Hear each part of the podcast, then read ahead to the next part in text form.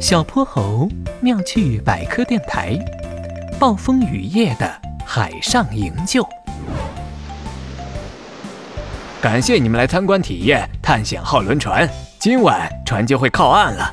这是我代表大家送给你们的纪念品。哇，谢谢船长！哼哼猪和小泼猴站在甲板上，激动地接过纪念品。这是两只漂亮的哨子，金属镀层的表面。泛着光泽，小泼猴常常听到船长吹响哨声，让大家集合。现在他们也拥有了自己的哨子。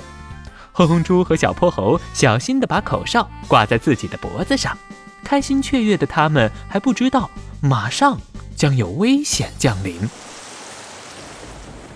随着夜晚到来的，还有突变的天气，海面惊涛汹涌，浪花撞击着船身，发出巨响。豆大的雨点打在甲板上，激起了一朵朵小水花。不好，装了零食的木箱子还在外面呢！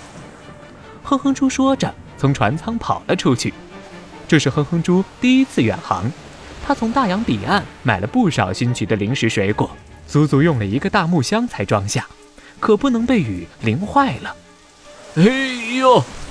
哼哼猪的双手使劲儿推动木箱，也顾不上密集的雨点把自己的衣服都打湿了。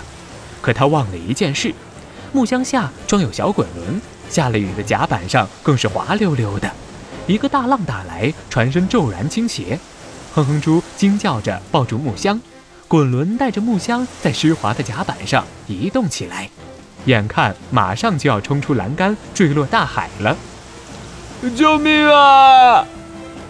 哼哼猪用尽全身力气喊出了救命，船舱里的小泼猴听到动静，立刻冲了出来，可哪里还有哼哼猪的身影？只有断裂的栏杆还在风中摇摇欲坠。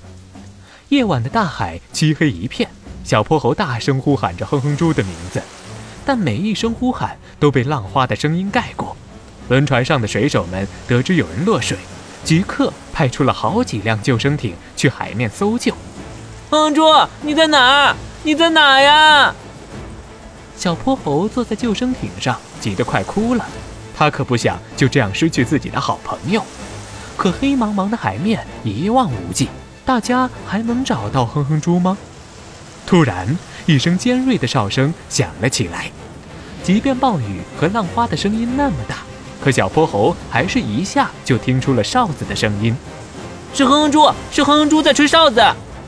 救生艇立即随着哨声的方向驶去，果然，哼哼猪正紧紧地趴在大木箱上，随着浪花起起伏伏。一看到救生艇的灯光照过来，哼哼猪哇的哭出了声：“ 你们终于来了，我我太害怕了。”哼哼猪总算得救了。回到安全船舱的哼哼猪身上裹着厚毛巾，手里捧着一杯热腾腾的姜茶，心情才慢慢平复。呼，刚才真是太可怕了！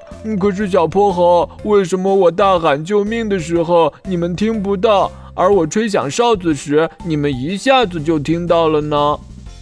因为产生声音的大小和去流的速度有关，就像大风刮得很猛时，我们就会听到呼呼的风声一样。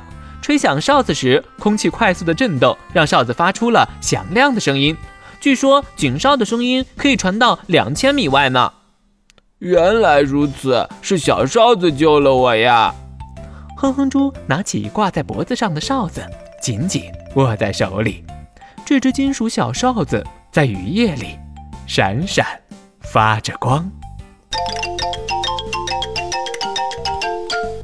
小朋友们。欢迎大家把心中的大问题、小问题在评论区告诉小泼猴。